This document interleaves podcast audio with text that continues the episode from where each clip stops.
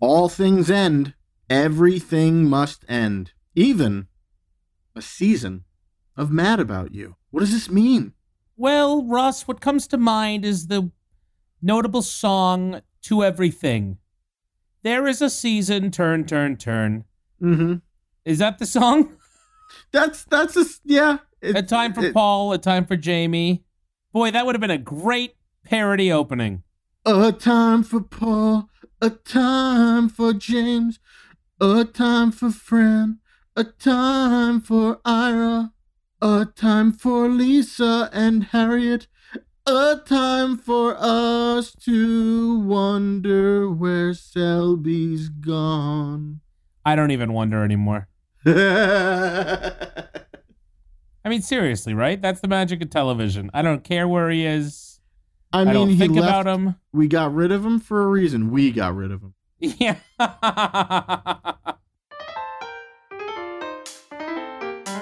If Mad About You was a final frontier, we're traveling outside of time and space here. So let's break it down now. It's just what we do. It's Mad About, Mad About You. I was both a mover and a shaker in the in the the Selby furlough. You're the one who hired him away from the show, right? Yeah, yeah, yeah, yeah, yeah, yeah, yeah. Yeah. He came to your school and did a middle school movie you were writing. We were doing politically correct bedtime stories, and uh, we needed a third little pig in drama club. Is And I that said, a "Hey, real Tommy thing? Hinkley." That was the play that we did when I was in seventh grade. Uh, Yeah. it's not politically correct to call them pigs, Russ. They're amphibians. that's- Oh boy, What's a pig? it's a mammal. Uh, whatever. What are we? Oh, mammals. yeah, that was what we did my seventh grade year in uh, drama club. That's adorable. It was fun. Did you study seventh grade in a kindergarten class?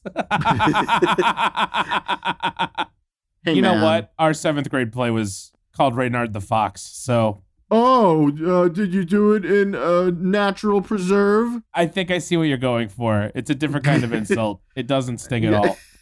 It doesn't. That was not was not good. Welcome. Folks, you're oh, you listening. do it. you're listening to Mad About Mad About You. You're Mad About You recap podcast. My name happens to be Russell Fader. And my name is decisively Jonathan Marbley. Hello, John. Are you well? Are you good? I'm great. End of the season. What? End of oh, this end- season. it's- yes. It's end of season three of Mad About You. I can't. and at the same time, it's the beginning of 2019. correct. Does Just anything make sense? As we are ending something, we're beginning something. it reminds me of a song. to everything. Please don't. It is strange to be closing a third season. there were how many seasons total? Six Seven. or seven? Seven, right? Like So this we- is um oh, this isn't we're not halfway. No, season Ay, four ay, will be. ay. We will hit our halfway point in season four. Oh, Yeah, this right? is taking forever. It's very long. It's very very long. okay, well, it still feels like a lot because season three, you know, when a show hits season three, they're usually pretty safe, especially when they're Yes. doing as well in the ratings as Mad About You was. For sure. So I feel like our podcast has no risk of getting canceled at this point. We could go as long as we want. Especially when it's doing as well as our podcast. is doing. Absolutely. And Our you know, podcast has also been nominated for many Emmys. it has. Oh yeah, Are there radio awards? Oh, there's podcast awards. I believe there's both The potties. the potties. Yeah, it's a little toilet. you know, my uh my slogan in high school for the uh student body council election was Mhm. this school needs a John and I put up posters of toilets everywhere. You must have won. Nope. That's crushing. Believe it or not, Russ, the funniest poster wasn't necessarily the winner. I don't think that's true. Because in my head, I'm just like, no, I know who won, and that's Jimmy Urinal. And he had hilarious posters. It's not funny if it's literal, though. You know what I mean? yeah, Mine has a you're leap in right. it. You got to A to C these names. Bingo, bingo. and you're fine. I'm well, doing well, can't complain. Everything is uh had a lovely holiday season, and now it's January. It hasn't been too cold, and that's good because now that it's no longer Christmas and New Year's, If it snows, I'm going to be mad. Yeah, I was talking uh, with some friends about this, uh, about maybe moving Christmas to uh, late winter Ooh, so that we could build up to it. And then when it's over, it's like, hey, spring. I like this idea. It's an arbitrary day anyway, you know. They picked a day. It's not the exact day that Jesus was born in Bethlehem. I believe that that is the case, although I'm not going to declare any of that as I do not know for sure. Hey, any publicity is good publicity. I guess that's true. Cause a stir. I love that plan. Years ago, Jen got me a winter coat for Christmas. And I was like, thank you so much. This is great. Oh, it's just a bummer that I can only use it for like two more weeks. and she was like, what are you talking about? And I was like, well, it's winter. And then, you know, once a year, she's like, it's going to be cold for another four to five months. Yeah, this is the I'm like- denial we live in. sure. I Oh, like that well. it's hard. I like that it's hard. like that dad in the season four opener of the West Wing. What does he say? He's trying to send his daughter to college, and he's talking to Toby at the bar, and he's like, "I, Mm-hmm. I want it to be hard. It should be hard. Send your daughter to college. That's a big thing." There you go. And I'm saying surviving winter after Christmas. That's hard. We all go back to work. We all hit the slog again. I think it's healthy. Let's Right. earn spring. Let's let's earn spring. Let's earn spring. Mad about mad about Yeah. you. Believe it or not, that didn't win me the election either. I was gonna say that's a real good slogan, Yeah. bud. Earn your summer vacation.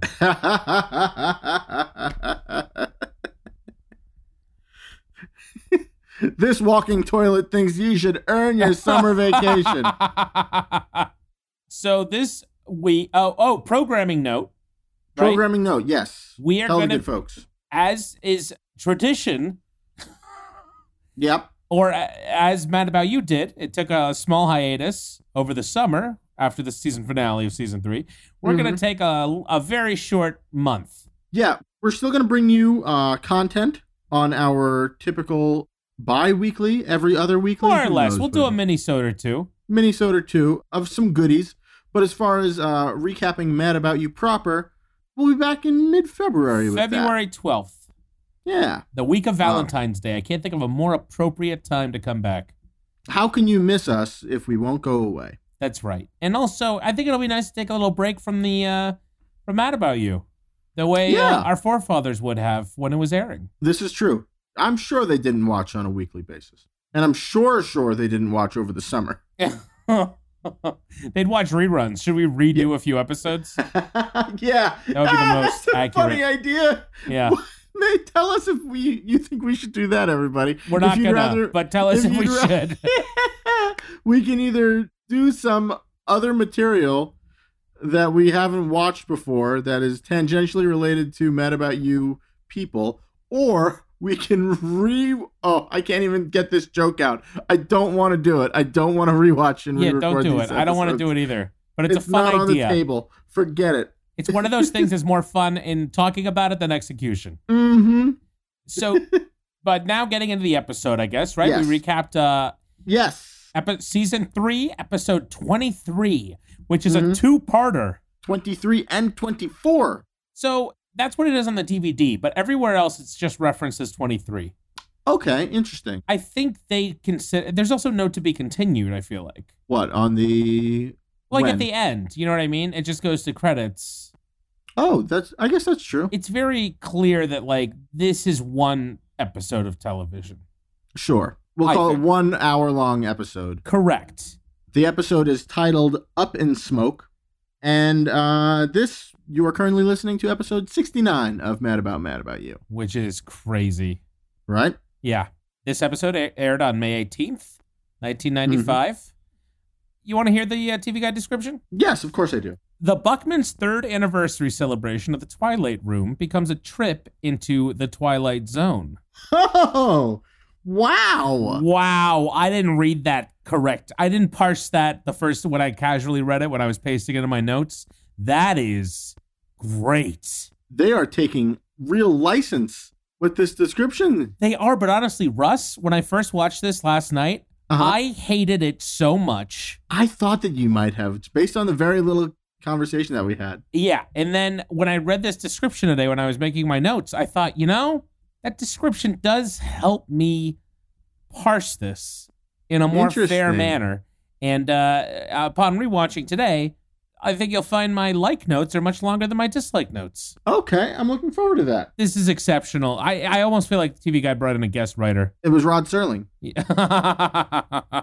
Every episode description in that week's TV guide referenced the Twilight Zone. Reference to Twilight, they all had Yeah. twists. Yeah. Yeah. Nightline. In a real Twilight Zone twist, Bill Clinton. Imagine a world where the apartments are huge in New York City and 20 somethings can afford them. yeah, oh, well, we'll get to it. Ira's apartment is huge in this one, Sure is. and Jamie's is super tiny. Do we see Jamie's apartment? Even though in this? Ira Oh, that's right. and Was Paul are that Jamie's apartment deadbeats, or. Yeah, yeah. and Jamie is like a partner at a huge firm. I think Jamie. It wasn't Jamie's apartment. I think Oh, it was Lisa's. it was Lisa's apartment. Oh, she moved right. out She moved with- back in with yeah. Lisa. Right. Yes. Okay, that makes sense. So yeah, you didn't like this episode. You I- hated this episode. Well, I it's not fa- so I loved uh, Christine and I really liked part one. Okay. A lot of good laughs, and then part Yes. two felt like I was watching a seven-hour miniseries on nothing. There's a lot of sax music. There's a It lot is of so mysterious boring. underscoring. I loved it. I love both parts of this. You Uh, are these out. If episodes. you think both parts are equally entertaining, you're out of your mind. Objectively, that is an objectively stupid opinion. That's why they call me objectively stupid Russ. I, I enjoyed both. I Very, can't very wait much. to find out why. You're out of your mind. I think it all worked really well together. Ugh, you're out of your mind, Fader. so this episode starts with no cold open. Are we doing And- any talking about other things? Oh yeah. We can skip it. No, Do no, you no. have I was anything? just like, it feels like we jump into it, but Hey, rise is guys, short. rise gals, we're already on vacation. yeah, I need a break. We're phoning this one in.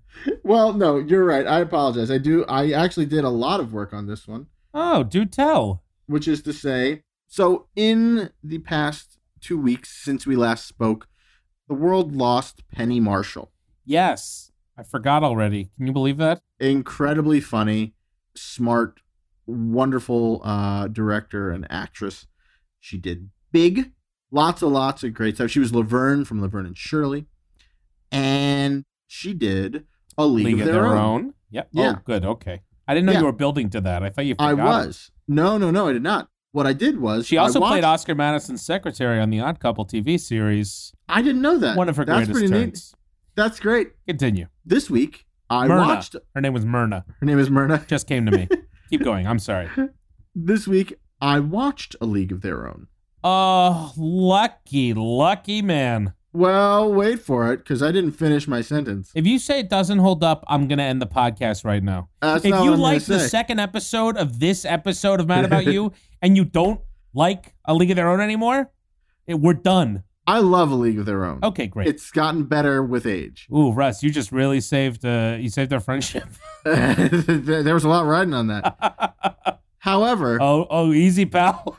what I watched was A League of Their Own, The TV show. the television show. yes, it's on YouTube, right? We covered it's it. Once. on YouTube. It was in. Uh, She directed that 19 episode, didn't she? 1993. She directed the pilot episode. yes. And It sucks. it's rough sledding. Jen hated this episode of television more than any of the garbage that I've w- made her watch. Russ, I almost watched it when she passed away, independent of this podcast. I was so I'm so curious about that. What it is? It's a lot of track. So basically, Dottie moves back in with her folks, Why? and because Oh, she can't afford to live alone. Yeah, I well, gotcha. Bill went back to war. back to war. Yes. What is it? During Korea now? No, it's still World War II. Oh, he gets called back He was discharged. because he and I was injured. guess- He was shot Yes, this is true. This in is the correct. leg. Yes, and I guess they were like, "We'll still take you" or something. Wow. But he went back to war, I guess he could peel potatoes. and so she moved back home. so in the pilot, peaches are not good. Is that an expression? Well, the team name is the Peaches. I thought you said And- the pizzas. I thought you The said that Rockford like it's pizzas. like, oh, look out, buddy. The pizzas are not good. it's, that's an expression I thought that was some Long Island expression. Oh my gosh! So for you, part one of this episode, fantastic. Part two, Pizzas were pieces not are good. not good. the peaches are not good. They're not good in the movie either, though. They are good. They make it to the. They lose the World Series. But doesn't it take them a minute? yes, but they are saved. Also, they win the World Series against a bunch of you know okay teams. I feel like. I thought you were gonna say girls, and I was gonna be very confused. Sure, I mean, how hard is that? I beat a bunch of girls. I was, and that would have been funnier, and I backed off it right at the very last second.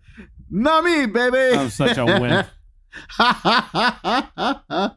so Sam McMurray plays Jimmy Dugan. Okay. Those are some big shoes to fill. They sure are, and he just kind of they work in everything from this show. Oh. He's just like, "What's my one rule? There's no crying in baseball," and he makes them Oh. all say it like three times. Oh, We know him from a lot of things. He's a great that guy. we do. But yeah, this time of year, I know him particularly from Planes, trains, and automobiles. no, but he is in Home Christmas Alone. Vacation. Christmas vacation. He plays Chevy Chase's coworker, Bill, who's just like, "Well, I hope you have a great Christmas," or whatever he says, and he's just like, uh, when he talks to him about putting in the pool, That's funny. I don't. I don't remember. he's in a million things. Sam McMurray is who you said. That's him. Yep. I'm looking at a headshot. I don't recognize that man at all. Oh yeah. Oh, Wow, maybe lots I of stuff. do. Yeah, yeah, yeah. He was not mad about you, huh? He looks like he'd be a good um Jamie's boss or something. He does look that way. Yeah, he's got a very boss kind of look. Yeah, about him. like he'd play a lot of bosses in the '90s sure. on TV shows. other people in this show Christine Elise, who was Emily Valentine on Beverly Hills 90210, amongst other things. She was in ER for a little bit. Who is she on ER? I don't have her name. Because I didn't watch that other show. Let me see. In ER, she was. She was on the She looks very second familiar. season. Yes, she looks very familiar. I forget her name. Lucy. She played Harper Tracy, Harper Tracy, of course. I think they probably just called her Harper. probably. Do you think they, out of like their brain was short, because they all call each other by their last names on that show? Their brain short circuited and they just gave her a last name as a first name? Yes. yeah, I'm sure. I am too. Did you know they remade Fantasy Island in the 90s? no, I did not. Me neither. She was on it Wow. in an episode called Estrogen, which I'm sure holds up well. Sure. How It's- couldn't it? Oh my gosh, it starred Malcolm McDowell, Edward Hibbert, who was on uh, tonight's episode of Mad About You, Oh, okay. and Fivish Finkel, whose sons I saw Hey, play the uh, fantastic. xylophone. Xylophone. Yes. Anyway, that's just weird. That is weird. And there's no tattoo. There's some fat guy who's like tall. Huh. I don't want to watch this show. Yeah, I don't either. Anyway, sorry to sorry to go off on a tangent here. Quite all right. So they also had in this show Tracy Reiner and Megan Kavanaugh Oh, repri- reprised their roles. Megan Kavanaugh played Marla Hooch. She played Marla in the show as well. this I mean, And- listen, she's great. She's always great. I'm sure she's still great. Mhm. it's just out of context hearing this makes it feel like a very screech move you know what i mean Yeah, it kind of plays that way. The She two- doesn't really. the two actors who signed on to the tv show from the movie Yeah. Well, Tracy Reiner was also Penny Marshall's daughter, which I did not know. i Uh, assumed But yeah. And here's the because thing you know about carl and her were married Rob and her. Yes. that's what i meant Yes, and Jen knew without looking it up that Rob adopted her, but was not her biological father. So how about that? that's amazing often Yeah. also russ you seem Yeah. surprised that those two things weren't both true What's that? well that he was not you so like well he was not the biological father or no you said he adopted her and also was not the biological father Can you believe it? Can you believe both of those things? like in a real not only twist. one, but also the other. Uh, That's very Shakespearean feeling. so Tracy Reiner played Betty Spaghetti in the movie. I don't remember her really. She is the one whose husband dies in the war. Oh, brutal.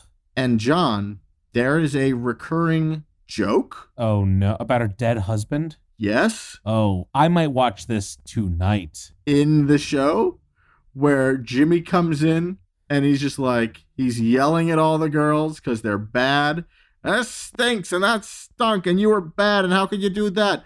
Everybody's terrible except for you, Betty. Betty, good job, good job. all the rest of you whose husbands didn't die in the war, you got a lot of shit. I- That's a line.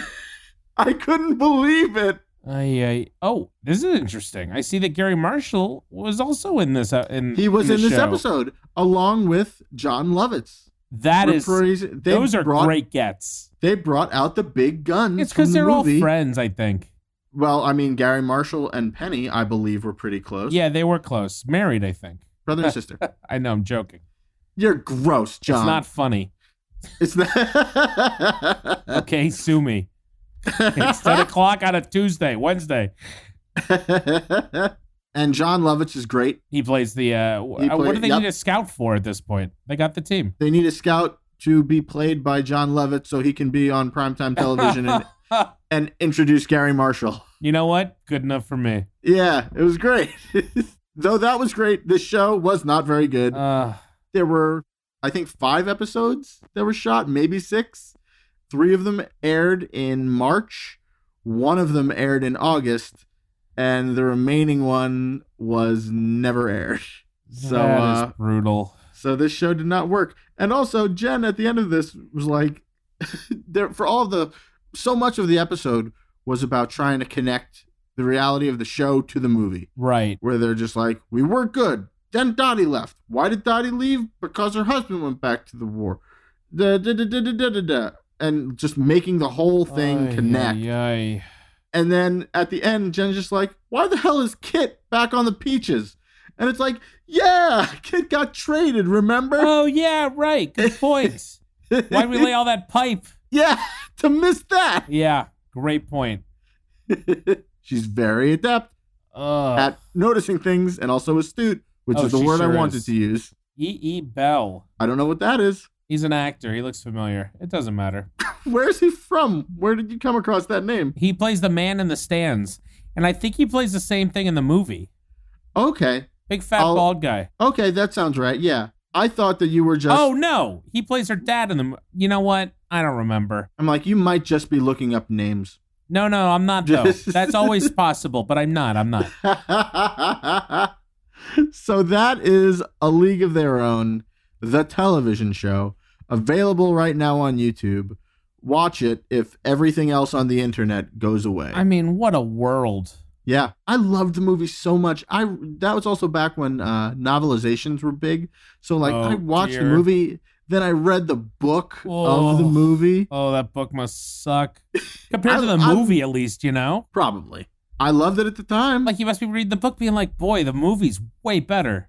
Well, kind of, but also the fun thing about reading a novelization of a movie you've already seen is you know everything that's going to happen. That's true. And you're just, oh, we're going to get to the part where such and such happens. I can't wait to hear how they describe it. Yeah. I saw Fellowship of the Ring before I read any of the Lord of the Rings books, Yeah. and that's the only one that I read. And I read it after, and the whole time I was just like, why am I doing this? Why am I reading this? I just watched it, and all I'm doing is reading, waiting to get to the parts that I just saw. Ugh, it's so boring. I haven't seen those movies. I hear they're great. I love them. Well, let, I me, really liked him a lot. let me tell you something that might be an unpopular opinion. What's that? There's no book more boring than The Hobbit. I would say that I disagree with you in theory, but uh, I just said that I thought the Fellowship of the Ring was real boring. So That's true. I'm not alone here. You hate R.R. No. Tolkien's writing, or whatever his name is J.R. R.R. Martin Tolkien. to say nothing of the J, J.R. Tolkien J.R.R., and George Really? R. Martin. George R.R., J.R.R. They both have two R's. Is that some kind of medieval nerd writer thing? I think it's more like J.R.R. was like, "This is my name," and George R.R. was like, "This is like his name." Oh, do you think it's an homage? I think so. I That's think I'd be sweet. surprised if it wasn't. Do you So, think yeah. George R. R. doesn't know what the second R stands for and he just did it? Like he may just say it's like uh, the same name twice. He's George Rodney Rodney Martin. The first R really stands for Rodney? Nope. Uh, oh, how Oh, I wish. What's new in your world, John? Oh, I did a little daily news dive. Oh, fun. Yeah, just to, you know, get a little vibe. Yeah, Yeah. See, see what was up. I looked at the uh, daily news for the day this episode aired and found a few uh, fun little throwbacky kind of stories.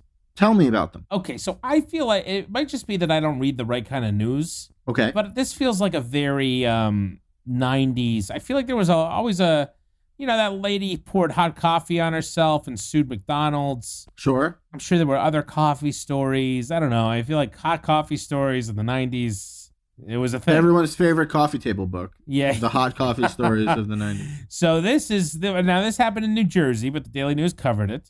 Tri-state area headline: Robber was packing heated coffee. Boo. A 35-year-old man has been charged with holding up an area store using a hot cup of coffee as a weapon.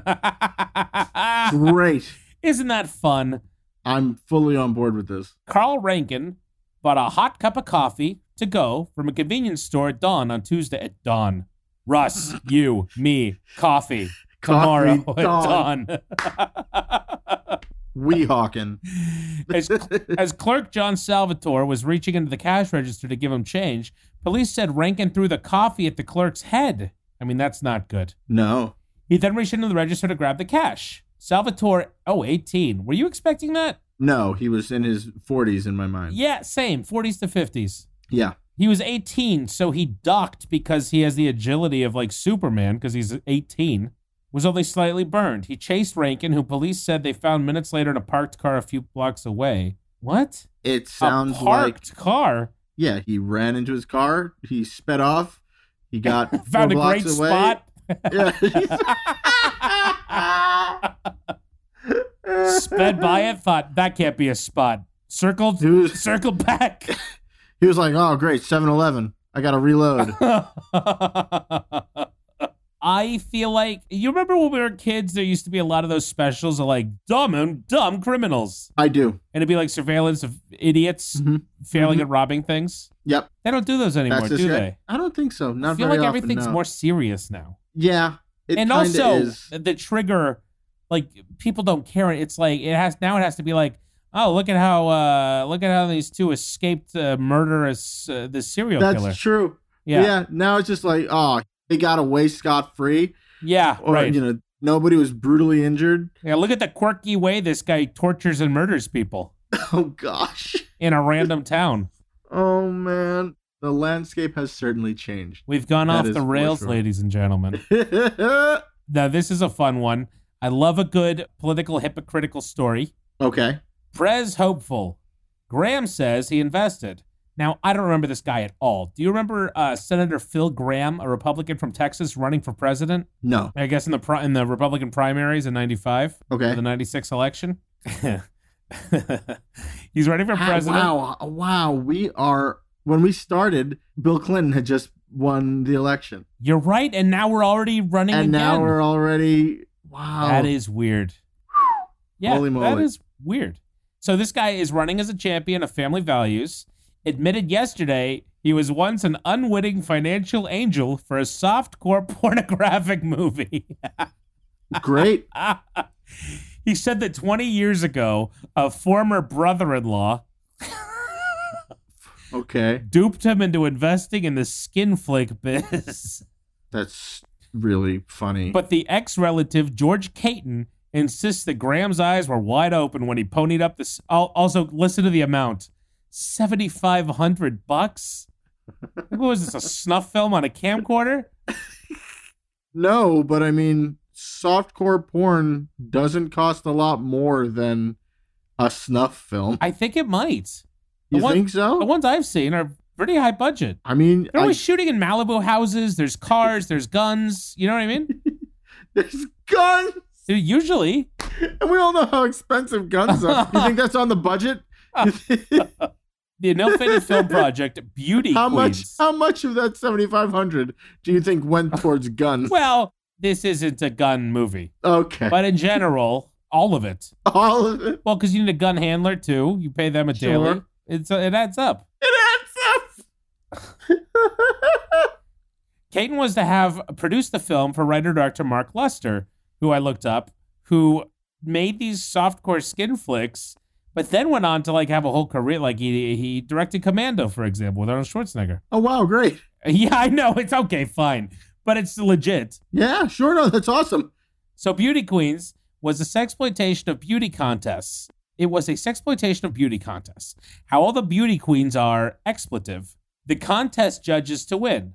Oh, I get it. Oh, Sleeping with. sure. Katon told the New Republic magazine, "We gave Phil the script to read, and he loves it." Oh man. I'm just imagining this guy going home at night with his beautiful leather briefcase because he's a Republican senator, sure. a stack of laws of, of Senate resolutions to read through, hmm and one screenplay that just says "Beauty Queens." He's looking through his resolutions and he keeps on eyeing the corner of his eye. That screenplay is just staring back at him. He can't take his eyes off it. He's just gotta. And then he falls asleep with the script on his chest, and he goes into a dream state where the beauty Yep. queens all get free health care, and it changes his politics. Caton also claimed that he showed Graham rushes of another Lester flick called Truck Stop Women, and it really got Phil titillated because there was frontal nudity in it. sure. this guy is such a like mischievous. This Caton guy, this ex brother in law, is Yeah. such a little jerk. He sure is sandbagging this guy. Because this is such a small story. Right. You know what I mean? Like, yeah, it is hypocrite. The guy's a hypocrite, I guess. I'm sure he's Mm-hmm. railed against these kinds of movies, but he put 7,500 bucks in a movie that his brother-in-law pitched him. You know what I mean? John, it is now 2019. I could not care less. I would love for this to be the kind of uh, That's a great point. This is what sexual used to sink bombshell. politicians. Yeah. I'm like, oh, okay. Why are we talking about this? Yeah. You had to say the statement he has made about my drooling over this movie is just totally false. We obviously have an old family vendetta here. wow. He just wanted to get into the movie business and was flabbergasted to find out he was helping to produce a body film. That's so funny. It's the same as anything. That can't possibly be. Right. He went to directors and writers and everyone, and they all talked about what happens. He didn't ask to see a script. Right. Absolutely. Oh, it's about it's about helping orphans. Yeah. All we Good need is enough for seventy me. five Here's hundred eight grand. dollars. And then he saw it and was just like, I can't believe you spent. Yeah, You've never steered me wrong before, brother in law. yeah. now, this is a one last weird little thing I came across in the paper. I, maybe you'll remember this because you grew up around here. There was a store, they took out a full page ad in the Daily News called the Crazy Store. I don't know that. They had two locations that they called the North Pole and the South Pole. Okay. Weirdly, the South Pole location is now a mental institution. Oh boy. which is total coincidence, I think. And it was called the Crazy Store. Yeah. and they built a mental institution there. Yikes. The North Pole is now a key food, but this joint sells everything from women's jeans to two pound bags of pretzels. It's like Mhm. if Kramer opened a shop. Mm-hmm. I'm like, so far you've just described Costco. These are all the. Oh, yeah, that's true. Okay. Well, this isn't that interesting, I guess. It's just, it's such a weird mix of products on one page. yes. like I'm scanning it like, oh, do they have what I need? Low fat granola cereal with raisins, 79 cents. Vivitar Uh-huh. camera, 17.99. Four piece Great. bathroom set of Raggedy Ann and Andy waste basket, soap dish, and toothbrush holder and cup, $4, which is a steal. yeah. Get your Raggedy Ann and Andy gear. Stuffed animals, 99 cents to 199. And it's a picture of a stuffed bear with a speech bubble that says bankruptcy buyout. Great stuff. And the animals listed are Cocker Spaniel, Panda Pix, Snappy Mouse, Clickin' Kitty, and many others. That. I think Clickin' Kitty was some discontinued merch from uh, Beauty Queens, the movie. I was gonna say that too. and then there's a cutout coupon from this place for admission of one child for free to the North Winds Circus with a Purpose. this place is great. And then they, at the bottom, you could buy mattresses, Murphy It beds. truly is a crazy store. It really is. It's really crazy, and I can't get over it. Children's River Beach sandals, fifty cents. Nevco stainless steel heavyweight frying pan, three ninety nine. Like it's just it's some crazy person is just rattling off products, yeah, and selling it for low, low prices crazy prices. and now it's a mental institution. and a key food. even It's both. that, even the, Also, it's so queen centric. they sell just like you can buy stuffed animals, you can buy lasagna noodles, you can buy beds, you Yes. can buy shoes, you can buy food. Okay, well, sorry, you've got to close. Uh, what are you going to be? Half of one of us is going to be Yeah, a mental that's institution. true. The other one is going to be a key food. I also love that it's so queen centric that the North Pole is in one part of Queens and the South Pole is just in another part of is a Queens. different part of Queens. Yeah. I love Chris Gethard.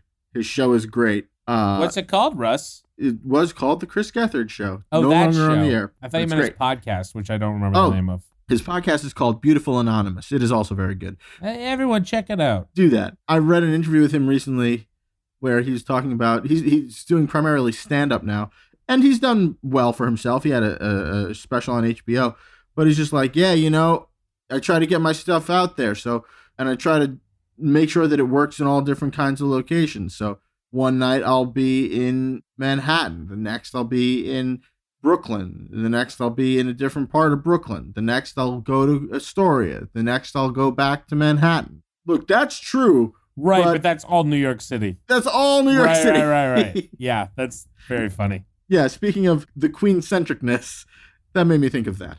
Yeah. I love it. I love this crazy store. I love uh, Kirkland brand products that you can pick up at uh, your local Costco. I don't like All Costco. good things. What do you like You don't about like this it? episode? What do I like about this episode? John, I liked Oh, it was directed by Basically- Lembeck and it was written Mhm. by everyone. Andy Michael Gordon, Lembeck. Yeah, Eileen Kahn, Jeffrey Cleric, and Jeffrey Lane. great. I like everything that happens in this episode. I don't know what to tell you. Russ. I Okay. like the magical Ugh. realism that happens in the second. I'm a sucker for this fantasy. But it's so boring. Okay, let's tell everyone what happens. It's Yes. basically it's their anniversary. There's a whole comedic mix up a little about the presents, yada yada yada, which we'll get to. Yeah. And uh, they go out that night and they sort of come across uh, the, a recurring location is the uh, newsstand at which we saw them meet at in season one Right. when they were buying uh, newspapers or whatever, and she left Yes. a dry cleaning ticket.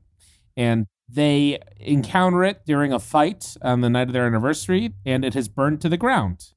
And Right. that leads Jamie to wonder if they ever would have met in the first place if that newsstand hadn't existed. Right. And then it becomes a Twilight Zone slash like a sliding doors situation, if you will, if you've seen that Gwyneth Paltrow film Sure. where we s- or it's a wonderful life also Mhm. we sort of see what their lives they experience the reality of the world if they hadn't met Right. and it slowly dawns on them like they go back to their apartment and the key doesn't work and the conways live there and they've taken both apartments and Right. then they look at their driver's licenses and they both have different addresses and blah blah blah blah blah Jamie's last name is still Stemple. yes and paul's last name is still buckman Right. Also worth noting. and then sort of like they sort of retreat into these older versions of the, these alternate reality versions of themselves where they're still single Right. and uh, as fate would have it they do end up finding each other still in the end Yes. They are both very unsettled, just kind of in their lives and in the night. And then they go and they meet each other back at the newsstand, which has burned down. They find themselves happening there. And then uh, they remember each other. yeah that's the gist. Well, that's the episode. Thank you so much for listening. We've got a theme song. It goes like I mean, this. listen i'm not gonna fight it the first half is like an episode of mad about you yes. because 80% of it is the anniversary gift Yes. they don't get to the setup for the larger premise of the two part episode until the, the second to last scene, really. Basically, Or yeah. the last scene. up until It's a then long it's, scene. yeah it's a, an episode where paul and jamie decide to get anniversary gifts for each other they're not going to spend a lot of money and we learn that neither of them know what to get for the other one so paul talks to fran jamie talks to ira and at the end of the day lisa winds up buying the gift for paul to give to jamie and ira picks out paul's present Right.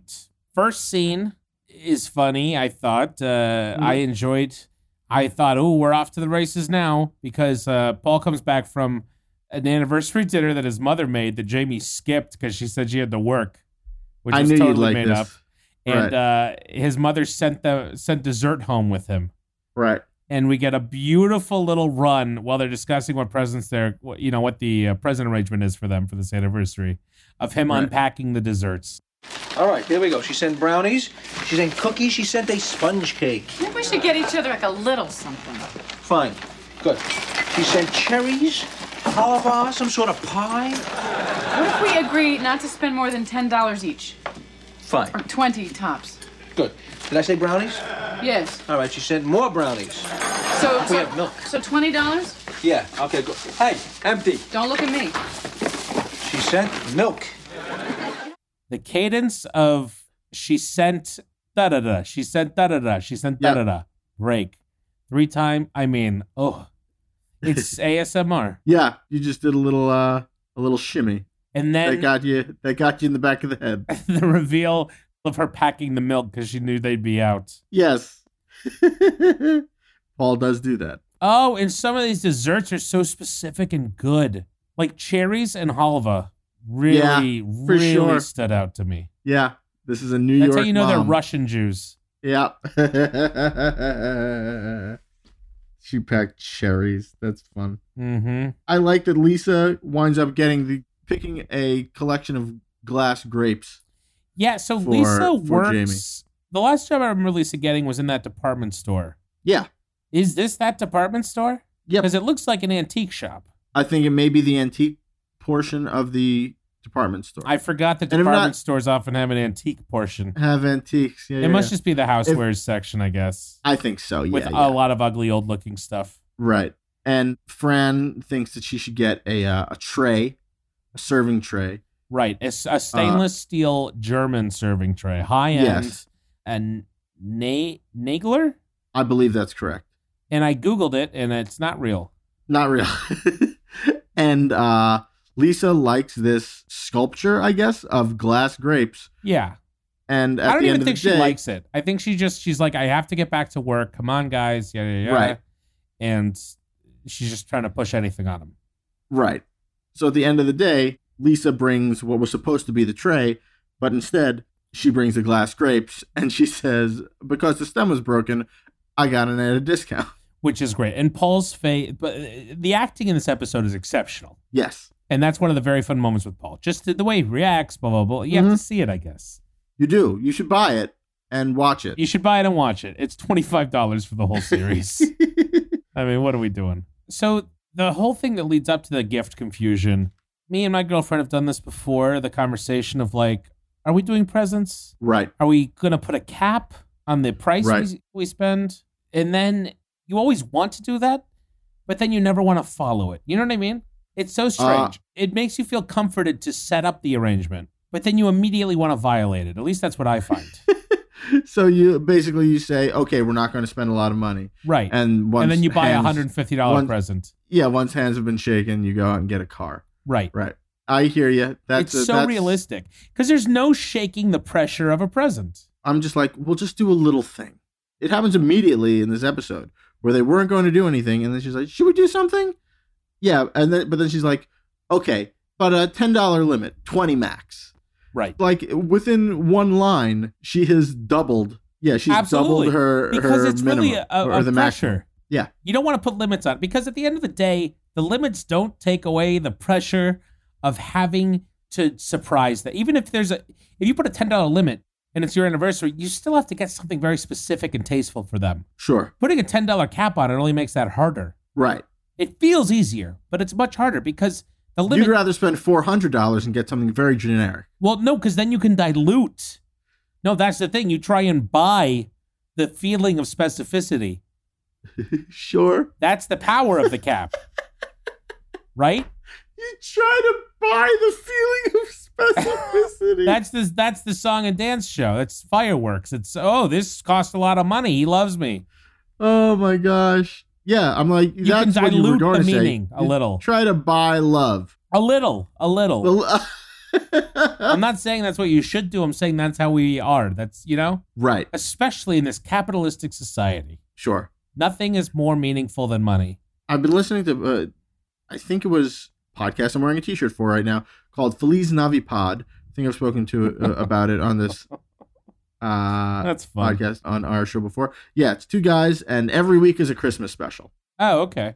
It's really fun. They talk about Christmas every week, and at one point they talked about they had one of the guys, Todd Cooper, his wife Sarah Watkins was on, and they talked about how Sarah loves giving gifts and loves thinking months before about the perfect gift to give Yes. where they write down, you know, somebody will say something and they'll write it down, or they'll hunt it down, or they'll make it. Yes, I keep a list. and when yeah. ideas pop in my head. I'm Is this getting leading better. to you at it. saying you're a thoughtless present giver?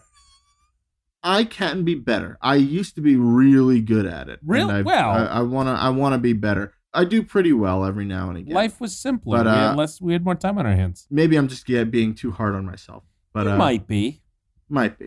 but, but, I, I uh, believe you. I could see you not being uh, You can see me being pretty, pretty, bad at giving presents. pretty, pretty thoughtless. A pretty thoughtless dude. I'm very good at it. My family tells me I'm very good at presents, but I do wait till the last minute, Yeah. and it's sort of a fun stress. It's like a real challenge, you know. Right. What can you Yeah. pull together in four days? Yes.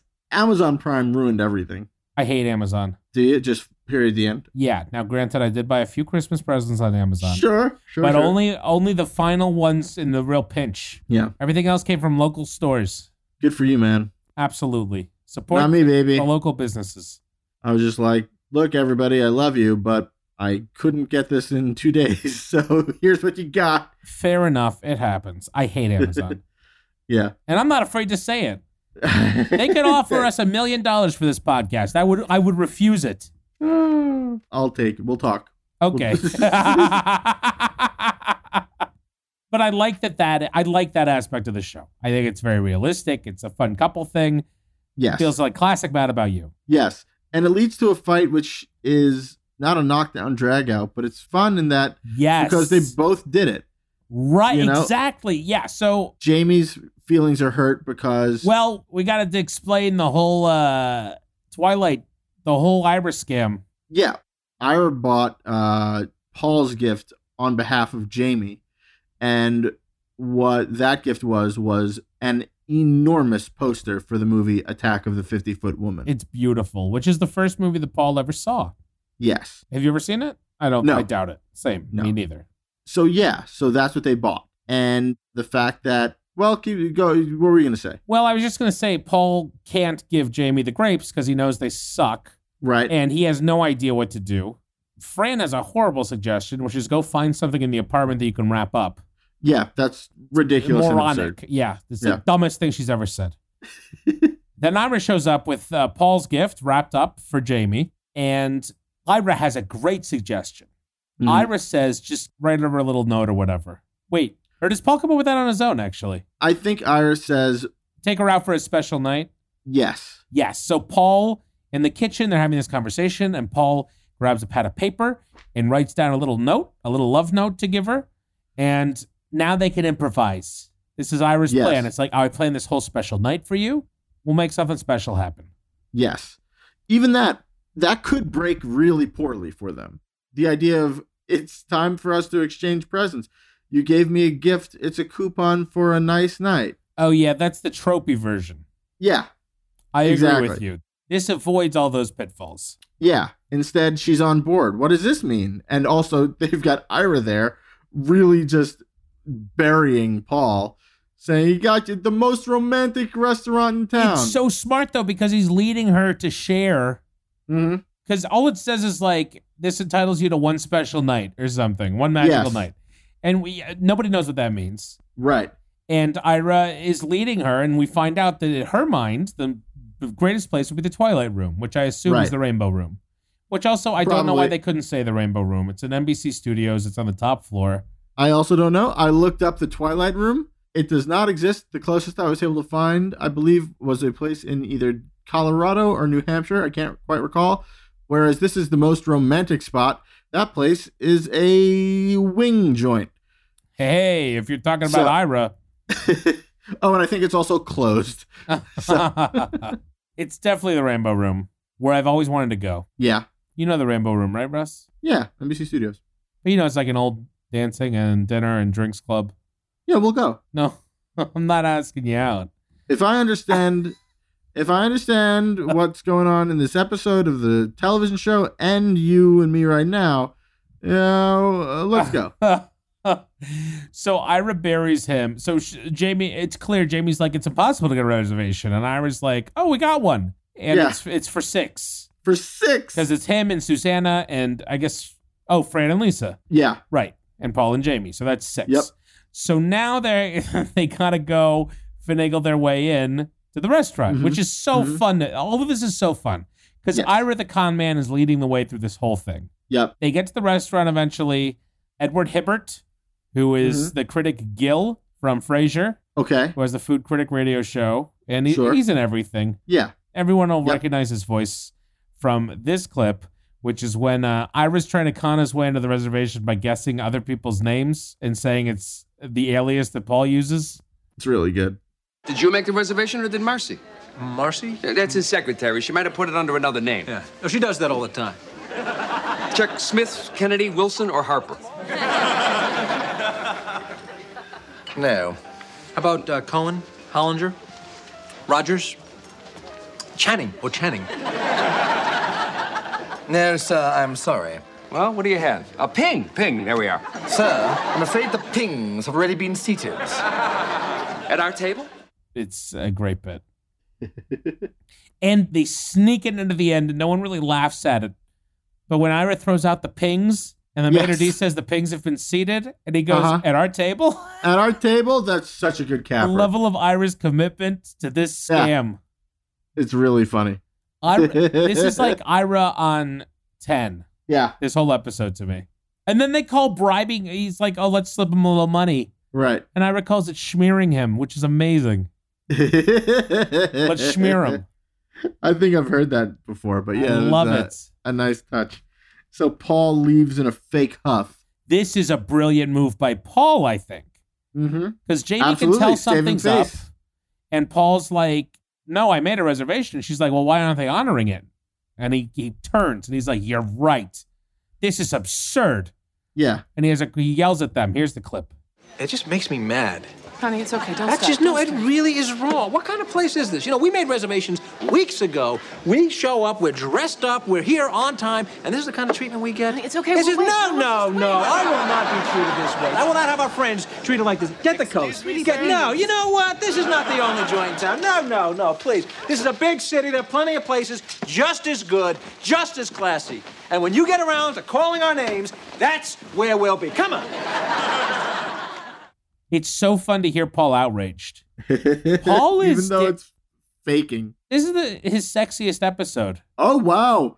We haven't thought of Paul being sexy in quite a little while. I it's so hard, but I would say between this temper and his ability to like do this maneuver, and then later Sure. he has like a very brooding face at one point outside the newsstand.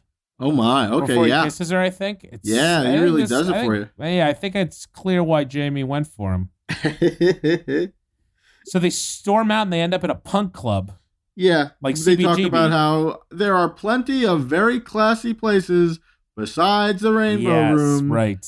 or the Twilight Room in New York, and we are going to go to them. And then they smash cut to this punk club.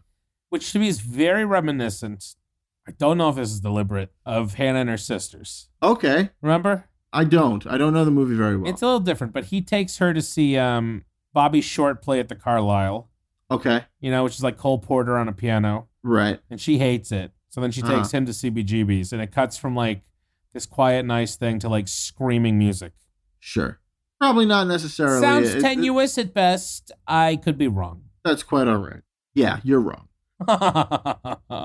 so yeah, this is where Jamie is going to the bathroom and, and Ira starts talking about he's like, I can't believe we got away with it. And she comes back and no one hears that she's back and she hears them and blah blah blah blah. Yeah, And this is what you're talking about though. I love that yes, it's not a big blowout. right. They leave, Yeah. and her feelings are hurt, but she's not mad at him. Yes. And she can't be too mad at him because he calls her out pretty early saying, Hey, Ira got my gift. I know because I bought it. Right. I oh, I picked love it that. I out. picked it out, yeah. And so then it just becomes about, you know, what's the fight really about? And it's about, oh, have we lost it for each other? Are we? Mhm. And Paul starts talking about, what's he say? That the, the Uh, gods would have brought us together? Uh, no. Is this is before that? I think. I'm trying to remember what the bit about the gods. was. Whatever he starts talking about Greek gods and as it pertains to their relationship, he's being hyperbolic. But he Yeah, tries to and he- name them, and he says Zeus and Hikama. Yeah. And Hikama is one of those riser words that, like, it's like built for his mouth. If it didn't exist, he'd have to invent it. Yeah. Uh, and he's referring to Hecuba, which, of course, Right. Jamie knows Yeah. immediately. Yeah. She knows that jicama is not a god, but is a food. And then also knows that he means Hecuba, who also is not a god. She's a very smart person. So then they, yeah, they come across the newsstand. It's burned down. They have a little fight about fate. yep. They decide to go home. The Yeah. con, their key doesn't work. Yeah. The door is opened by the resident of that apartment, and it is the Conways Yeah. in their apartment. Yeah. The Conways have moved into the Buckman's apartment. They knocked the wall down between the two apartments as they Mhm. ta- discussed like seasons ago. yep. This was my least favorite Conway appearance. Oh, that's fair. They Nothing don't really happens do really. they don't do a lot of Conway stuff. They do have a fun bit, which is out of character for them, I think. As they're trying to piece things together, Jamie says, Where's our couch? Where's Murray? And Hal says, You have a couch named Murray? I like that bit a lot. I I found myself reminiscing of other Conway bits, like when Paul hears a dog and he thinks it's Murray, and it's their little Right. dog. And I was, Yep. I, my brain went back to that one of my favorite lines from an older episode when Maggie says she's a show dog. Paul goes, "Oh, what is she strip?" That's pretty good. This is what. So here's what I'll give you, Russ. Everything from this point on. Oh, and this is the be- is this the beginning of season of episode two now? It's about to be. It's the end of episode one. Right. I will say that even though it's oppressively boring moment to moment, Mhm. like the tone and weird surreal feeling of it is very satisfying and palpable. Yeah. I think it's a really neat fantasy. It's very romantic in, in how surreal it is. It's like Ghost or like There's something very interesting about watching the two of them slowly forget each other. yeah. that's the thing that happens in this episode. At this point, they're just like, "What? What do they mean? Why doesn't he?" And they you forget know, each what- other together, which is weird. yeah, Like as they're They're- together, they start to forget each other. they go through their wallets. They see where their love lives that are scene. different. That is the They- last scene that's still interesting. We see that Jamie's license is for Stemple, and they both have two different apartments. They're trying to figure it out together. Yes, And all the then they- details are pulling them apart. right. And this is where it turns into a B movie plot or a horror movie plot. If you were with your loved one Yes. and all of a sudden your your key didn't fit in your door and your shared home was being inhabited by the neighbors and your landlord didn't know who you were and then it turned out that you had separate ID, uh, IDs would the next thing you do be okay let's split up right, you would want to band together. I'd be like no way I'm staying with you forever I don't know what the hell's going on That's true. The only familiar thing we have now is each other. yes That's true. but Um, that's operating from a place of fear, Russ. that's true That speaks volumes, I think. That's not them. That's where that's where they're not like me. Ah. also feeding the tone perfor- from a performance perspective. Like uh, Hal and Maggie Conway are like, we got to get them out of here. We don't know who these creeps are, but you know it's time to go. And they call Mister Wicker up, Right. and he, oh, Jerry Adler's such a good actor. He Yeah, does he such is. a good job of like politely ushering them out in a calm and safe Mhm. feeling way that makes you feel like on edge a little. Yeah. And he's very funny in it also. Yes. And then when he gets them outside, he stands in the doorway and it's kind of weird. Yeah. He stands there the whole rest of the scene watching them. Yeah, he's trying to make sure they leave. Yeah. But just him saying, you know, uh, Paul saying, "Will you tell them who we are?" and him saying, "Sure, who are Who you?" are you? Yeah. uh, this whole episode creates this fun. It paints the New York that you. It's connected to the the New York of movies and TV that everyone the fantastical version of the city. Yes, it feels like a very New York episode. Yes. For sure. So oh, they, they have a fun bit when they're sorting out who they are and going through each other's wallets where Oh. Paul Paul finds a condom Yes. Um, in his in his wallet. yeah, in his wallet and uh, he says looks like you get around. Lo- Looks like you get around and then Jamie has a string of about what? She Eight. pulls him out of her purse like it's a Yeah. scarf out of a magi- magician's hat. Uh, Such a great bit. This is when the show is still good, I think, though. And then it, I- again, I think it falls off the rails. But this is them existing in this crazy situation, but being really active and funny. Yes. Like the the beat later, he asks Jamie, he's like, "Are you dreaming?" Which makes it feel so surreal to me. But then they both slap themselves Yes. to see, and they, Yeah. they hurt themselves, and it's funny. Yeah, the second part, I mean, it's less joke heavy, Oh, It's- that's the understatement of the century. obviously, but like, but they're not going for that necessarily, so and I, don't think miss it. that might be a mistake. See, I don't. I was okay with it. But the I, I story's feel not like that they earned it. compelling. Okay, see, here's what I think. I think that the idea of what if, you know, in a show about a couple, a married couple, for the third season finale, half of it is what if they magically had never met? Oh, I think agreed. that is very compelling. But moment to moment, the story isn't that interesting in the second half of the episode. I agree with you. That is amazing. It shows you what confidence a show with ratings like this in the third season yeah. can have, where it's like we're gonna do the weirdest episode of a sitcom that you've ever seen, and I it's think gonna we be get- an hour. It's like a movie, right? This is like a Yeah. movie. it's like a movie. We get to see what would have happened to all of the characters also. We see Paul living with Ira. We get to see what happened with Fran. I think it might Uh, be that. There's... Unfortunately, the I feel Oh. like the biggest the Fran. biggest laughs that they go for. Oh, is, is that, a that- pun? No, it wasn't, but it might as well have been. Ugh. Yeah, the Fran part's a bummer because they just say that Fran got fat.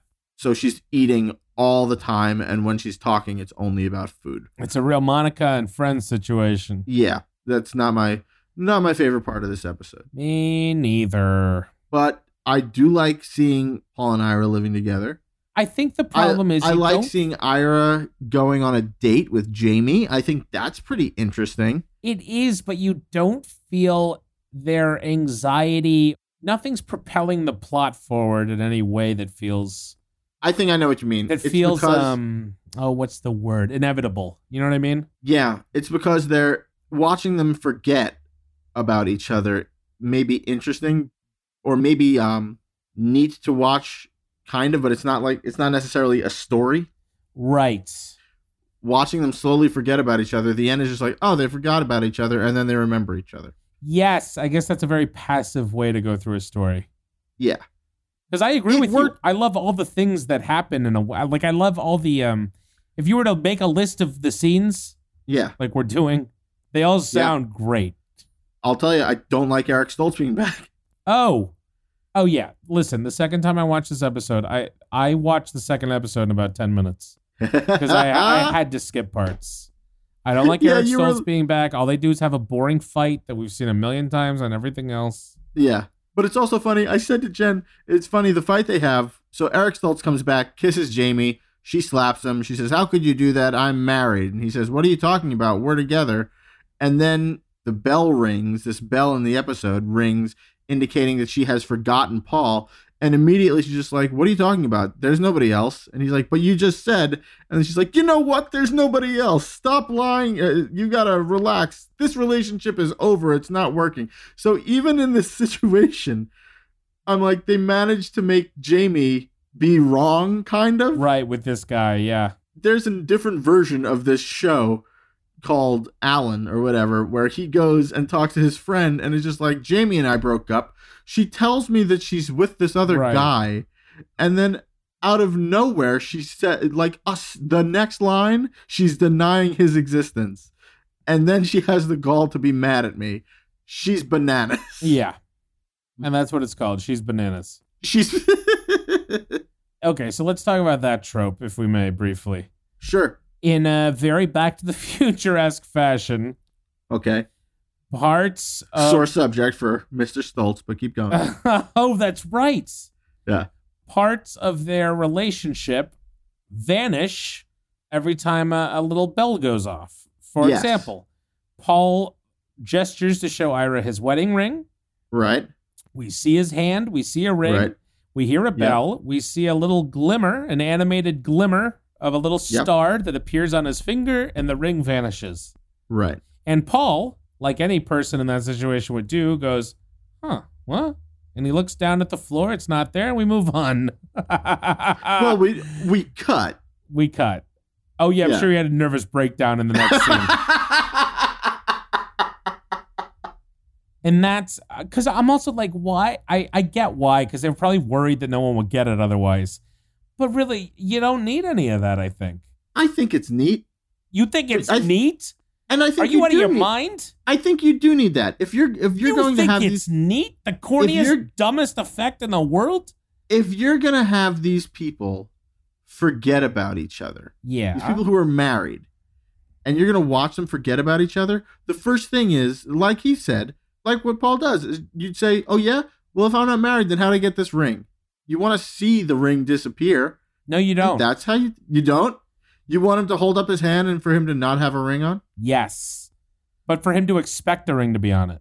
And for Okay. Ira to be like, what are you talking about? And he's like, he looks at it and he's like, yeah, I don't know. I think I disagree, but I understand where you're coming from. That's what I very will say is, diplomatic. what I will say is, Paul holds up his hand, palm out, in order to show, That's, you're right. That is strange. to cheat in order it to, to, us. show, yeah, he cheated to the camera. Yeah. he's yeah, he's showing Ira his palm. the way Just be everyone like, shows a ring. Yeah, hey, how about this ring? You can see. Though arguably a band is the same all around. Yeah, yeah. If he had an enormous ring on his finger that co- that took up most of his hand and showed him his palm, he would still get. I think he would still get the same response from Ira, which is, at first glance, I'd say I'm looking at your left hand, because yeah, that's what it is. You don't talk about the ring because you're not showing the ring. Yeah. you're showing a palm. That's a, you're show, you're not showing the ring, you're showing a palm. That is a great point. that's the first thing I don't like about this episode. Oh, so you alluded to the date. Oh, there is one bit that's funny in this l- second half, if I may. Is it Ursula? Yes, I have the clip. Great. This is uh, Paul and Ira are at Riffs, and Paul's just sort of in a funk. Oh, One thing that was an interesting and unusual: a very beautiful woman walks by, Yes. catches Paul's eye, Uh huh. and he does not feel pain. Th- that is true. It's jarring. Instead, he says, "See what happened there." Yeah, which is a very different Paul. Yeah, I mean, there's no physical ailment that she Based- bestowed upon him. based on her appearance and his her appearance and his track record in terms of her being his type, he should have been like doubled over in pain. yeah, So Ursula comes out and she's bringing them the specials right. because she doesn't remember them. So she goes and gets the chalkboard outside and brings it in. And the way she holds it, she she ends up erasing the whole thing with her chest Right. and stomach. Her Very front. funny bit. very funny bit. So Paul helps her write them down. So she recites them to him and he writes them on the chalkboard. Okay, um, today's Saturday, so um, the soup would be de jour. Am I going too fast? No, no, no, no, no, no. Okay. Okay. Um, and for the entrees, we have um, chicken with kites. Kites. Kites.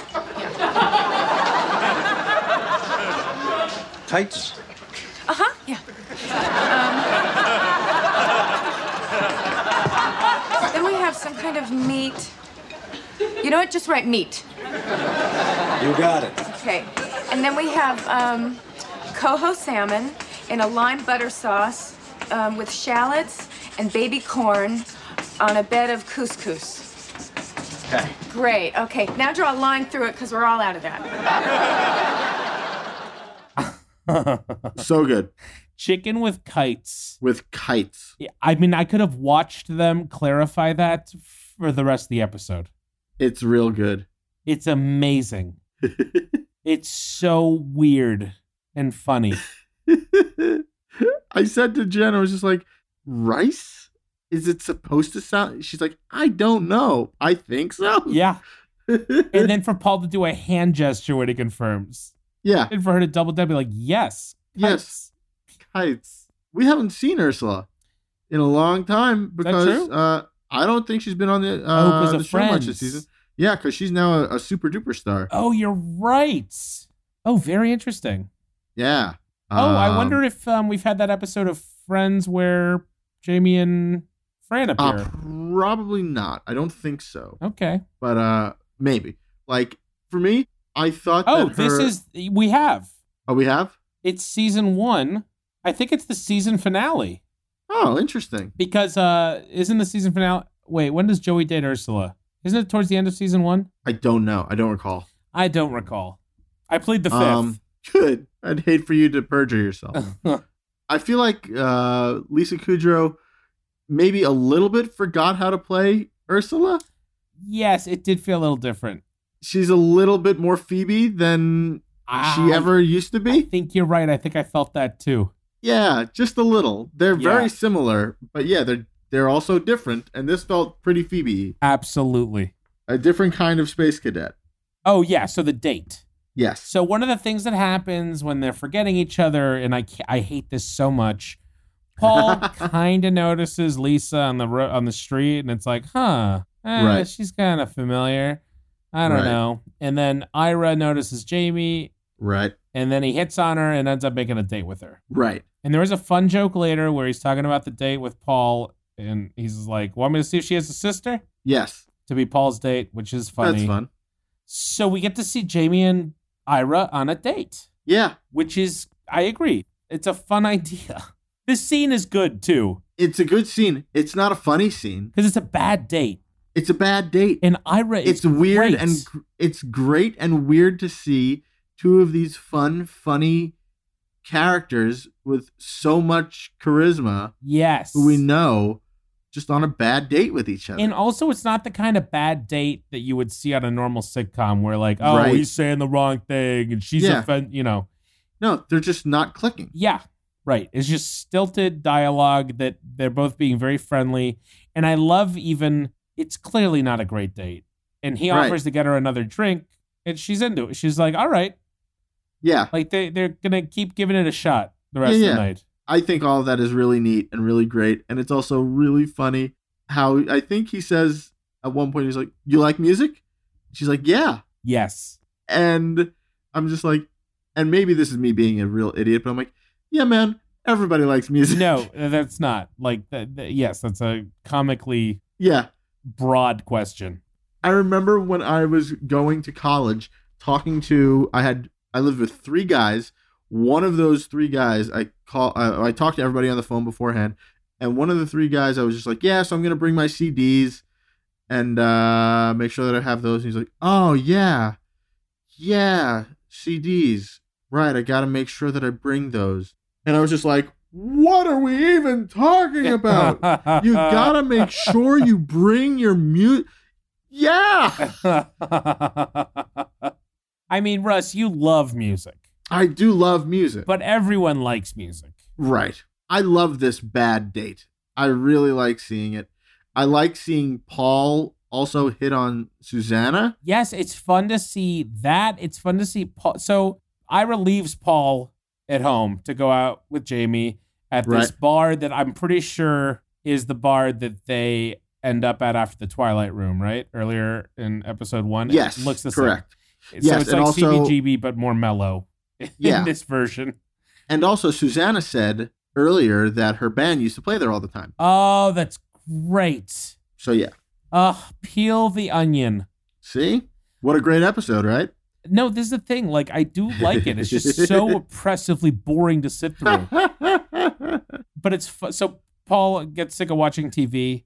Oh, also weird side note. I don't know if you noticed this. the nanny theme. Yes, in Ira's apartment, the TV's on, yeah, and you just hear it in the background. It's a nanny theme, yeah. which is so strange. It's a different network. Yeah, Jen was like, it's a different network. She's like, are you sure it's not just jazz? I'm like, that is the nanny theme. Yeah, and I she heard sang it the when we whole- listened the second time. Just to test, I sang the whole theme along Yeah. with it, I and did the I, same made thing. it all the like the rhythm lined up perfectly yeah, with the words. yep, It was definitely the nanny. Really weird. Also, the nanny was the lead in to Baywatch in this world, Yes. which is a different network. Yet a third network. yeah. Huh. So Paul eventually ventures out because he's getting restless at home. Right. And he wanders over to the bar that I was at and he heads Right. up to the bar and he gets a drink. And it, it was just, it's fun to see single Paul out on a Friday night, Yeah. sort of depressed. Like, it's all the very, like, it's the surreal, melancholic, magical kind of New York Yes. that is represented in a lot of media from this time, Yeah. you know? And we don't often get, we never get that on this show because we've got the happy couple Right, or the busy couple. right. It was neat to see that. It- it was- I agree. It was neat to see the kind of women who Paul sometimes would have to wade through in order to go on To dates. find, with. J- yeah, Yeah. Like, for instance, the barking booze hound. absolutely. Played by Katie Huffman. Katie Huffman, Tony Award winning Katie Huffman, Ula from The Producers. she intermittently saunters up to the bar, doesn't have to say anything. The bartender knows her, hands her a shot. She shoots it and then barks like a dog and walks away. She does this two times. Is that it? Just two? Just twice? Yep, just twice. Twice is It enough. it sticks. it is great. Yeah. She wa- the second time she walks away, Ira and Paul are on opposite sides of her. When she leaves, Paul sees Ira and says, "Hey, I saw her first. Yeah. oh, here's another interesting thing I'll say. So, one of the fun, another fun part. Oh, Please tell me this other interesting thing you'll say. I love this episode, even though it sucks to watch. okay. It has so many things I love. Yeah. But that's why I can't explain why I was so bored, Russ. Okay, that's fine. It's a mystery. But uh, so what happens is while Ira's getting Jamie another drink, he bumps into Susanna, who he doesn't know, who's Yep. panicked because her keyboardist is missing. So Yep. they get to talking, and Ira's like, I play keyboard. Mhm. So they end up meeting in Yeah. this alternate reality. Yep. Which by implication means that their relationship is as much driven by fate as Paul and Jamie's. Yeah, absolutely. But I don't think theirs is. I mean, probably not, but they are certainly pushing it. This is now the second season that Susanna's been part of the show. Is it? I think so. I'm That's- pretty sure. That's true, I guess. I- All right. I, think I think she met him season two. and you know what? Just because a couple doesn't end up getting married doesn't mean the relationship doesn't have some impact on the two of them. That's very true. Um, Just ask John Cusack and High Fidelity. There you go. God, I don't want to ask that guy anything. Uh, Here's what's fun, though. That leads to something that I think is very old fashioned, is one of my favorite parts of I Love Lucy, the TV show. huh. you never get to see, especially these days, or even 20 years ago. Cosby did it too. A song gets sung Yes. as just part of the show. It's not a musical show. It's it's just, oh, we're just in a place where someone's gonna sing a song. Yeah. And you hear most of the song. And it sounds Mm. nice. I love this song. I do too. Do you It's know great. it? I looked it up. It's called "Where Have You Been All My Life." Uh-huh. It's by originally by Arthur Alexander, and uh, it's an old soul song. The Beatles covered it. Jerry and the Aha. Pacemakers popularized it. I Ah, Okay. Think. Oh, that's funny. Because no one's heard of Um, them, right? Jerry and the Pacemakers. Yeah, right? Uh, they were actually kind of popular When? For a in the week? sixties, When early they sing sixties. this song? yeah, Are they, were one hit part- wonders? Few hits. They were part of the British invasion. Oh, they're I wish I could- British. Yeah, I wish I could pull one of their songs. Oh, I think they did uh, "A World Without Love." I, don't know Mm. how that goes. I'm trying to remember myself. That's okay. I don't care what they say. I won't stay in a world without love. Oh wow, missed that Let me one. Make sure that I'm saying the right thing. It doesn't matter. It totally matters. It's not 10 after 11 or anything. This is the perfect time for me to Google Jerry and the Pacemakers. But yeah, so I love this song. I love the performance of it. It's really her singing. yeah, and she has a beautiful voice because she's a Broadway actress, right? Yes, And Bobby. She's great. It's a great scene. And we see Paul and Jamie kind of watching side by side, but but not aware of not each other. with each other. Yes. And It, then I Paul love that leaves. scene. I love that part. Yeah. yeah, me too. Paul leaves, goes home. Later, Jamie leaves, goes home. Hate Paul- these parts. You hate these parts? Yes. Keep going. These parts didn't necessarily do a lot. They're kind of on the nose for me. Yeah, good Where- thing they're four or five minutes long combined. They are a little bit long where Paul basically Paul they say again, I'm unsettled, I don't know why. There's got to be something out there. I just don't know what it is and that's got to be okay. Yeah, it's like but we they got both- it. We got it.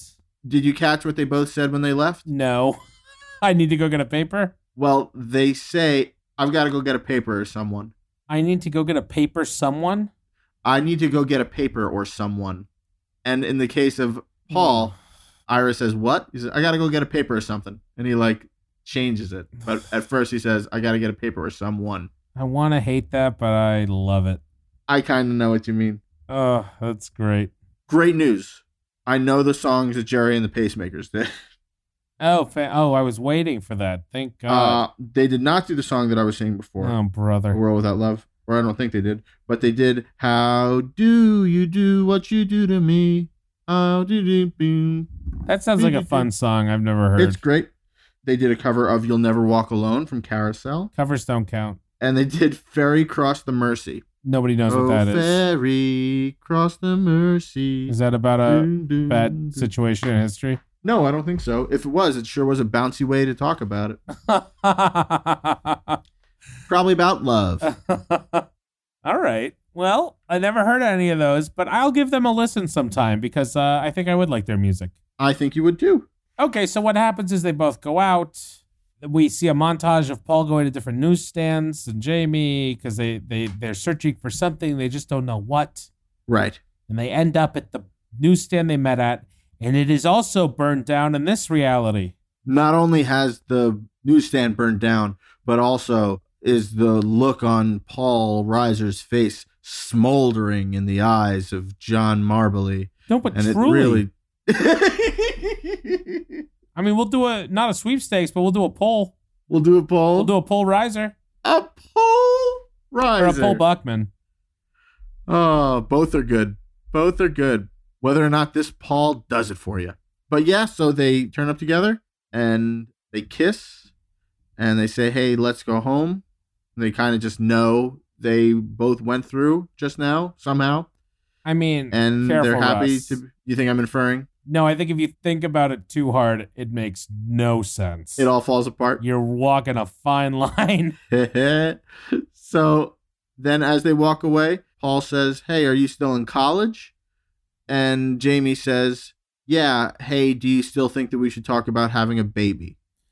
I missed that because I was so bored. no, I really did. That is that is wild. That's a real Well, tease. No, it's a big lie. I made those things up. I'm talking about the previous cliffhangers though. The the they've left us with in past seasons where they're just like, Jamie's gonna go to college and oh, they're gonna have babies. And it's just like, ah, moving on. You're Oh, we're not going to talk too right. much about babies or college. Okay, gotcha. We're just going to do another thing. well, that wasn't very satisfying because I I'm didn't know. sorry. Oh, It's not your fault. It's uh, it's our, the combo of the two of us. it's true. It's not my fault that disappointed you. It's both of our faults. Yeah. Ah. That we are we are collectively disappointing. Here's one thing I'm a little embarrassed to say. Please. There were parts that felt I don't know about you. So there's a lot of outdoor. So this is it's a multicam show. hmm Very little of it, I think, is shot in front of a studio audience in this case. Right. A lot of it is on the street. Yes. it was very hard for me at times to tell. There were times where I genuinely thought they were on location. I think they were. But they're then on location, there are so many things that look not real. Interesting. Like the signs of stores look almost like a cartoon version of New York. But then the people and the li- like the fact that I can't tell and the fact that you Pretty thought good. they were, it means whatever it is, it's great. they did a good enough job. If they faked Um, it, it's very impressive. And if it was real, this town looked It- like a cartoon in the 90s. I think they were on location. It, lo- it the stock, the film stock was different than It was. it was shot on something different But the using streets, different cameras. The streets looked too wide, Do you think they were in Toronto? which is a telltale. They could have been in Toronto. Or another thought I had was like, did they just go to all the different studios in town that have their own New York backlots and just use each one? Maybe. Because that Gosh, is a where's that telltale stupid- sign of. Where's that stupid NYU professor when you really need Uh, him? no, I know. This is a great one to talk about the behind the scenes. Ah. And you can talk about Paul's face and how sexy it is. I'm like, oh, where is he? He's off on some exquisite leg. uh, exquisite leg sounds like the way Paul's mother would describe like a turkey leg. You're not wrong. But um, oh, wide roads are like a signature of backlot New York. Yes. Like I just rewatched Home Alone two at Thanksgiving. uh huh.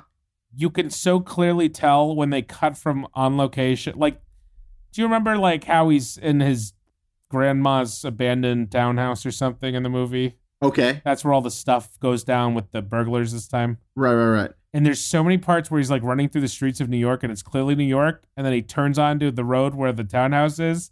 And, it's suddenly super the wide. sidewalks are huge. and like the road is super wide. Yeah. yeah. In these buildings, everything looked a little too big and fake, but also so like the people were felt so real. Like the foot traffic and the cars. Like, I don't know. I'll tell you, if you didn't buy that part of Home Alone 2, you're never going to believe about the scene where Daniel Stern turns into a skeleton. Oh, that's Christina's favorite part. I wish I, watching that movie as an adult, it's upsetting. yeah, Well, because you know you can you have more pain empathy the older you get, sure. and sure. watching Marv get hit in the head with a brick four times, It's a lot. he'd lot be of dead. bricks. He'd truly be dead. He'd be a dead person. Yeah. And it's a lot. It's just a lot to watch. That's all. oh man, that's it. Oh gosh. Well, rise guys, rise gals, a long one for you today. Covered two episodes, We and sure uh, did. we covered the heck out of them, and uh, we covered a, a season, another season. Russ, three seasons in the bag. I can't believe it. We're moving along. I was gonna say we're moving along at quite a clip, but we're not. No, it's uh, Uh, we're the tortoise. It's very slow, I think, but it's also very rewarding. but all the other And we ain't gonna podcasts were the stop. hares, That's true. or the uh, one podcast that tried to do this. Yeah. Yeah. Oh gosh, we gotta have them. Season four, we're gonna have them on as guests. Yeah. I would love that. It would be something else. John, where can people find out about us on the internet? How can they talk to us? We would love to hear from you, uh, especially during uh, the f- next few weeks where we uh, Mhm. won't be talking about the show. You can email us at madaboutyoupod at gmail.com. You can uh, Facebook or tweet us at madaboutyoupod. You can visit us uh, on our website, madaboutyoupod.com. Basically, get if you want to get in touch with us anywhere, we're at Mad About You Pod. And uh, also, we'd love, we would, you know what we would love for Christmas more than anything? Oh, a little boy, oh, rating boy. and review on iTunes that's all. or we Apple ask. Podcasts, if you will. It, it helps us get the word out. It helps iTunes uh, give us a little more, shine a little more light on us. I think. I don't really know, but I think it Maybe. helps. I tell you what, Probably. it doesn't hurt. Does not hurt. And you know what? If, tell a if it friend. hurts, if it hurts, you know, let's find out the hard way. Hurts so good. Rate us, review us. It'll hurt. We'll tell you to stop. Yeah. But until, but Yeah. maybe it won't. Maybe that's not what'll happen. Until we tell you to stop, keep them coming.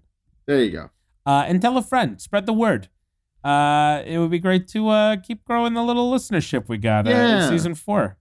for those of you who are listening, uh, thanks so much, you guys. It's really very special to us that you do. It is very nice that we have such a, a devoted, enthusiastic, and vocal listenership. You guys are great. So thanks for listening. Hey, I mentioned it in passing before, Yeah. but it's as true now as it ever was. We got a theme song, and it goes like this. It's by Mr. John D. Ivy, the best in the biz. Thank you so much, John. Our logo is by Mr. Nathan Diffie, the best in that biz. Find him on Twitter at Nathan D I F F E E. Thank you so much, Nathan. And our sound was mixed by Mr. Vuk Ivanovich, the best in the biz that I'm aware of. Boy, oh boy. You know who else is the best in the biz? That's you, John Marbley. Oh, yeah. you. Well, that's not true. that's definitely not true. That's it's the truest thing I know. And you're all right, too. That's fair. What a joy, friend. Before we come back with season four, we will be back with some side stuff. We'll have at least one mini-sode. That's, that's Yeah. my commitment. There we go. And we'll be back to talking mad about you with you in uh, mid February. Feb 12. So, so until then, Thanks a lot. This has been Mad About Mad About You. I'm Russ Fader. And I'm John Marbley. And. This is what we're saying.